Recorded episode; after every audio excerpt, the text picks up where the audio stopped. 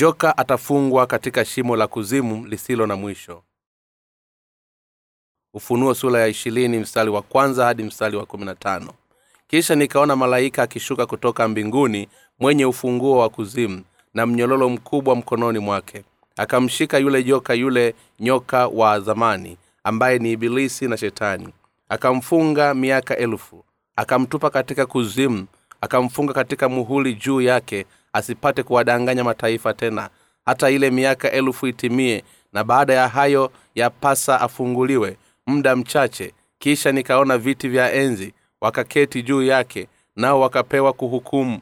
Nami nikaona roho zao waliokotwa vichwa katika ajili ya ushuhuda wa yesu na kwa ajili ya neno la mungu. Na hao wasiomsujudia yule mnyama wala sanamu yake wala katika mikono yao nao hawaka, wakawa hai wakatawala pamoja na kristo miaka elfu.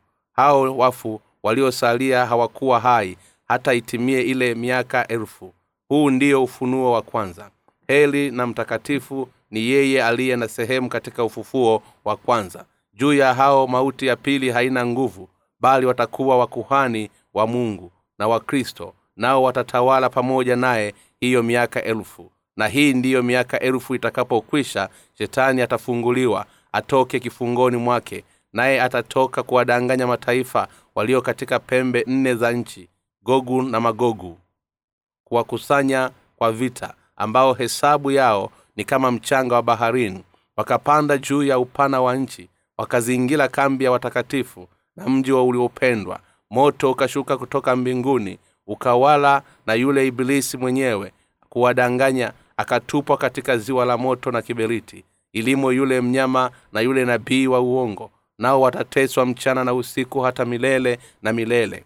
Kisha mkaona kiti cha enzi kikubwa cheupe na yeye aketie juu yake ambaye nchi na mbingu zikakimbia uso wake na mahali hapo hapakuonekana na wakaona wafu wakubwa kwa wadogo.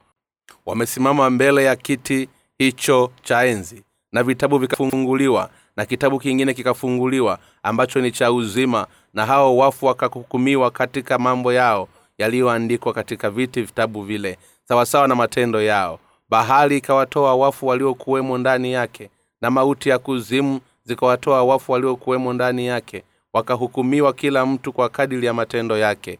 Mauti na kuzimu zikatupwa katika lile ziwa la moto. Hii ndiyo mauti ya pili yaani hilo ziwa la moto. Na iwapo mtu yeyote hakuonekana ameandikwa katika kitabu cha uzima alitupwa katika lile ziwa la moto. Mafafanuzi. Aya ya kwanza.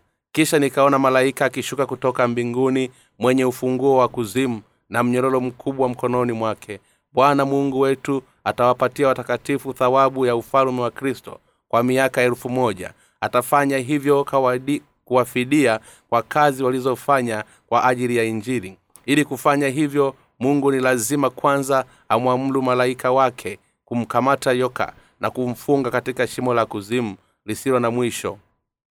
Kwa miaka elfu moja kwanza mungu ataifanya kazi hii kwa sababu ya joka. Ni lazima akamatwe na kisha kufungwa katika lindi kuu ili kuwawezesha watakatifu kuishi katika ufalme wa milenia wa kristo. Hivyo mungu anampatia malaika wake kufungua shimo la kuzimu lisilo na mwisho na mnyororo mkubwa na anamwamuru kuanzia kazi na mshika na kumfunga joka katika lindi kuu. Aya ya pili akamshika yule joka yule nyoka wa zamani ambaye ni ibilisi na shetani akamfunga miaka elfu.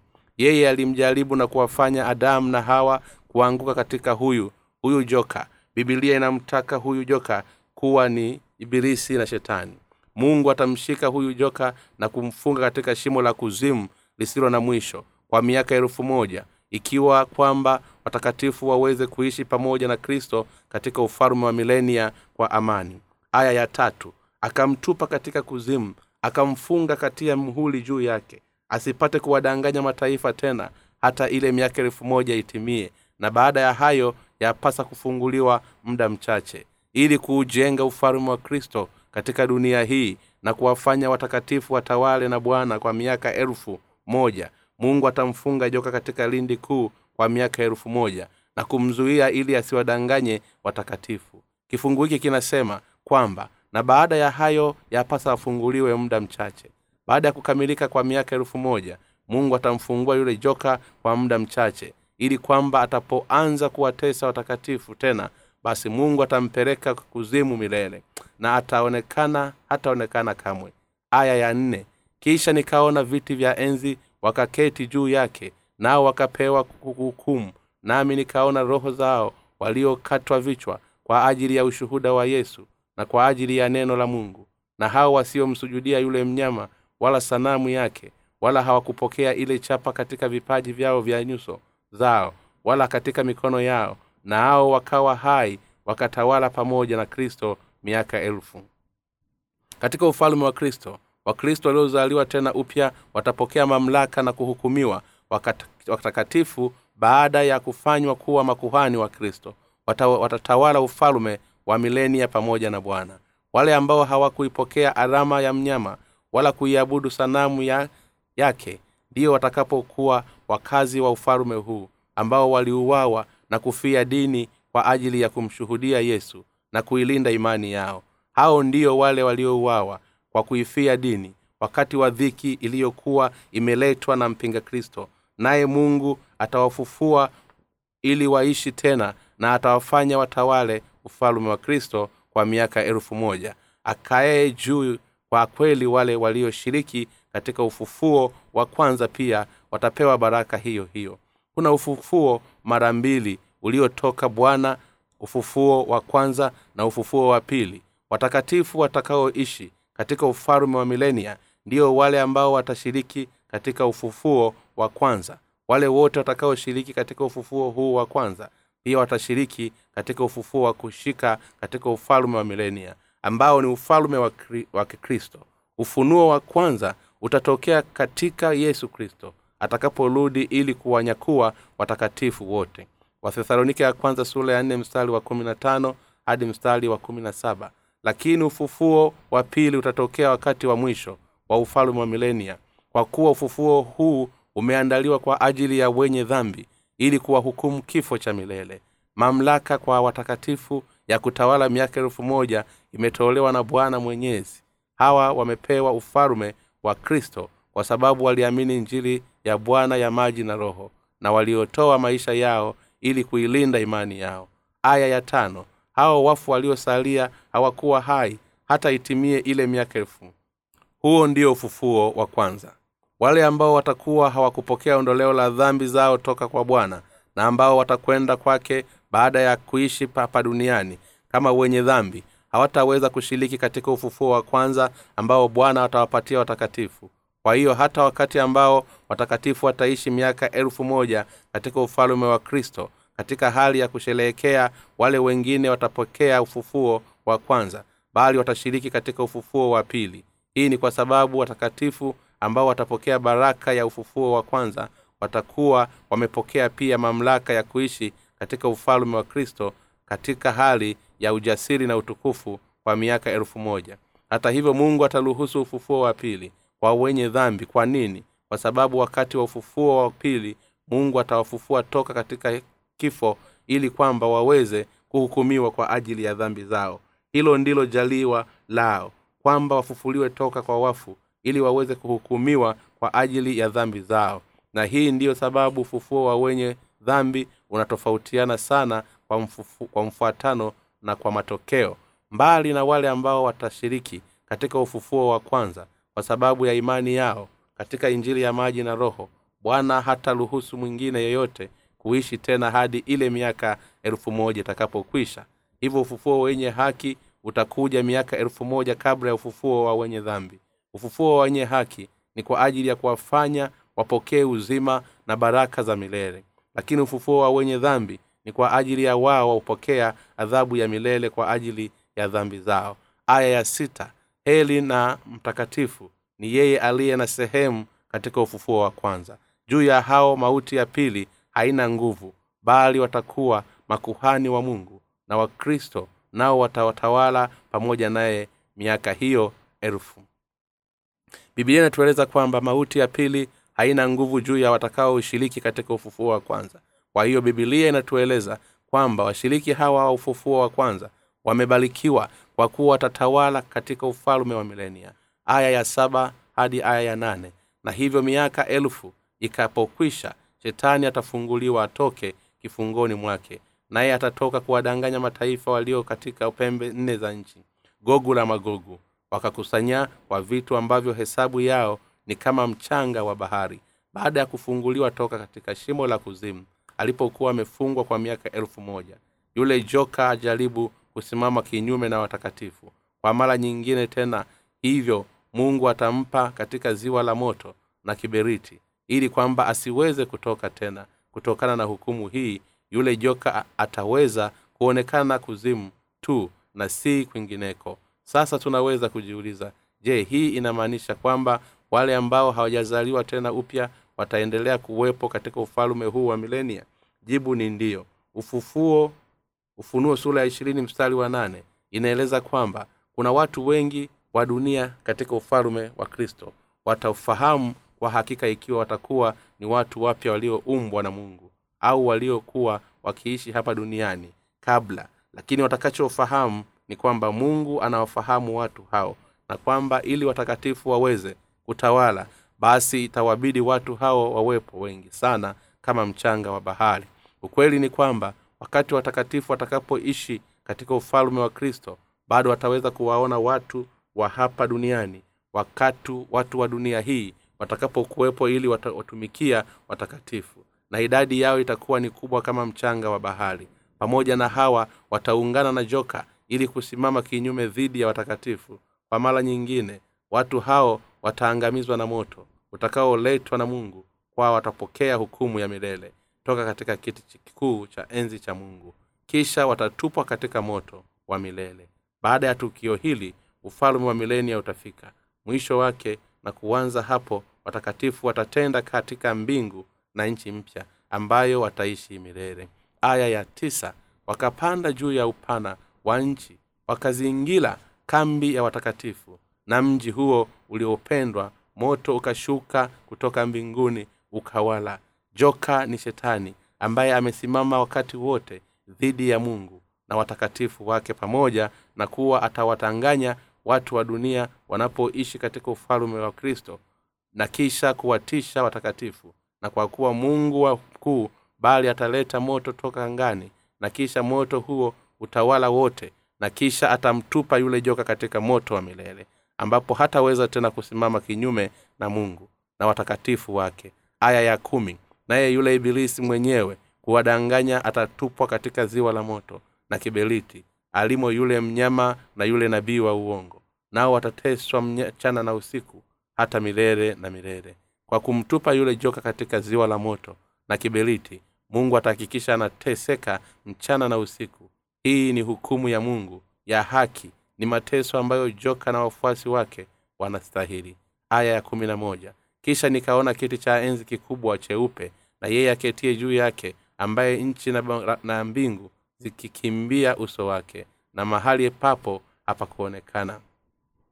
Baada ya kuwa amewapa uthawabu watakatifu wake kwa miaka elfu moja mungu ataumba mbingu na nchi mpya na kisha ataishi nao milele. Ili kuthibitisha hili mungu ataziamsha kazi hizi zote na kuzihitimisha. Tendo la mwisho la mungu ni pale ambapo ataketi katika kiti cheupe cha enzi akiwa kama hakimu na kisha kuitoa hukumu yake ya mwisho kwa wenye dhambi wote ambao matendo yao yame, yameandikwa katika kitabu cha matendo.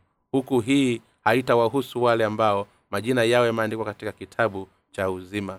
Hukumu ya mungu kwa wenye dhambi itaishi hivyo na kuanzia hapo miliki ya nchi na mbingu mpya itafunguliwa. Bwana wetu ataifanya mbingu na nchi ya kwanza kutoweka.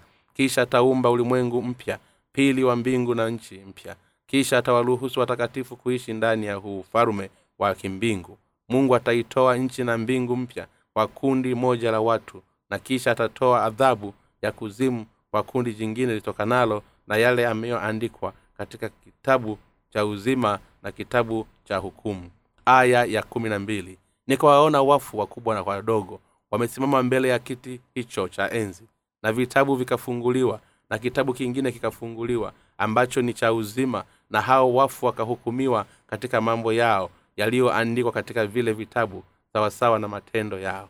Hukumu ya kristo kwa wakati huu ndiyo itakayohitimisha hukumu ya mwisho. Yaani itatoa hukumu yake ya mwisho kwa kwenye dhambi kwa kupatia adhabu ya kuzimu watahukumiwa kwa mujibu wa matendo yao kama ilivyoandikwa katika kitabu cha hukumu.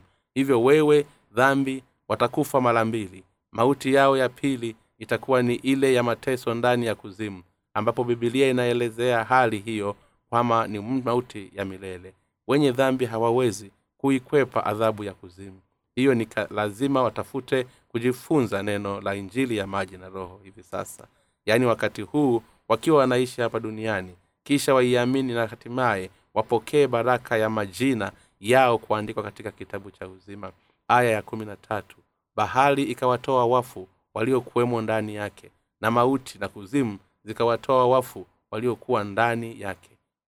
Hawakuhukumiwa kila mtu kwa kadiri ya matendo yake. Bahari ikawatoa wafu waliokuwemo ndani yake na mauti na kuzimu zikawatoa watu waliokuwemo ndani yake hii ni kwa sababu wenye dhambi wote ni lazima wapokee adhabu ya mwisho kwa ajili ya dhambi zao. Maneno yanayotajwa katika kifungu hiki mauti ya kuzimu ni mahali ambapo watumishi wa shetani watakuwa wamefungwa yaani wale ambao walidanganywa na shetani kisha kuta, kutawaliwa naye walipokuwa hai na kisha wakasimama kinyume na mungu. Aya hii inatueleza kwamba mungu alikuwa amesitisha hukumu yake kwa ajili ya dhambi zao kwa kitambo tu. Sasa wakati umefika kwa ajili ya hukumu yao ya mwisho. Kwa hiyo mahali popote ambapo watu wanaweza kuishi wanapaswa kutambua kwamba ni muhimu sasa kuzingatia upande uliopo. Yaani kwamba ni upande wa mungu au la. Wale ambao watakuwa walifanya kazi kama watumishi wa shetani wakati walipokuwa hapa duniani watafufuliwa toka katika wafu kwa ufufuo wa adhabu ili kupokea adhabu yao ya mwisho. Lakini wale ambao waliitumikia injili ya maji na roho watahuhishwa katika ufufuo wa uzima wa milele na baraka. Hii hivyo watu wanapokuwa hapa duniani wanapaswa kutambua kwamba injili ya maji na roho ambayo kwa hiyo bwana amezitowesha dhambi za ulimwengu ni ya muhimu sana. Wale ambao watakuwa walifanya kazi kama watumishi wa shetani walipokuwa hapa duniani watafufuliwa kwa ufufuo wa adhabu. Lakini wale ambao watakuwa wamezitumikia kazi za haki za bwana watafufuliwa kwa ufufuo wa uzima wa milele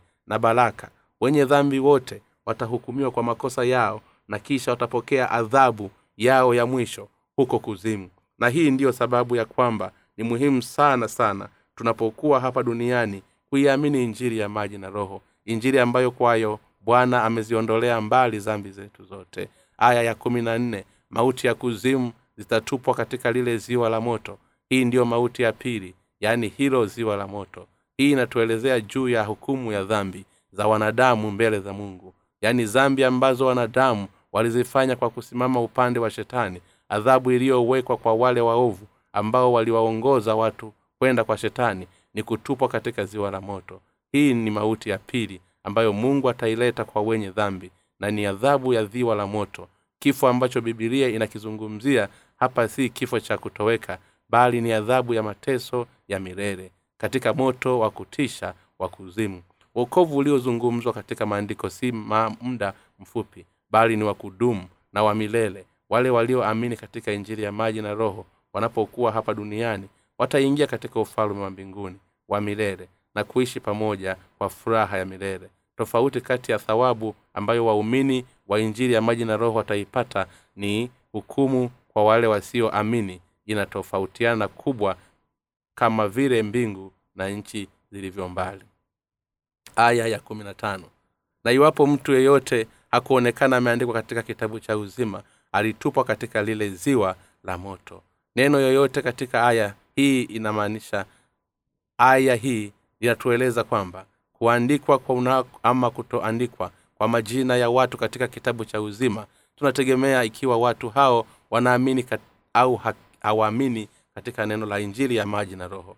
Injili ambayo kwa hiyo dhambi zao zote zimesamehewa na kuwa nyeupe kama theruji na bila kujalisha kwamba wanaenda kanisani au la na bila kujalisha ikiwa makanisa yao ni yale ya orthodoksi au hivyo wale ambao majina yao hayajaandikwa katika kitabu cha uzima wa bwana watatupwa wote katika ziwa la moto. Pasipo shaka watu wa kidini katika ulimwengu huu wana tabia ya kukwepa mkazo zaidi katika desturi zao za kidini kuliko ukombozi kutoka katika dhambi. Lakini wanaposimama mbele za mungu ukweli ni kwa kuwa kama injili ya maji na roho iliyotolewa na yesu haionekani katika mioyo yao basi hakika kwamba majina yao hayataandikwa katika kitabu cha uzima. Ni kwa sababu hiyo wataishi kutupwa katika ziwa la moto hata kama walikuwa ni wakristo wazuri. Hivyo basi wakati ukiangalia unaishi hapa duniani unapaswa kuisikiliza kwa masikio yako injili ya bwana ya maji na roho ambayo zimefanya dhambi zako zote kuondolewa na unapaswa kuiamini injili hiyo kwa moyo wako wote. Hapo ndipo utakapopokea utukufu kwa jina lako kuandikwa katika kitabu cha uzima. Mungu wa mbinguni akubariki omba kitabu cha bule katika tovuti ya www bjnewlife org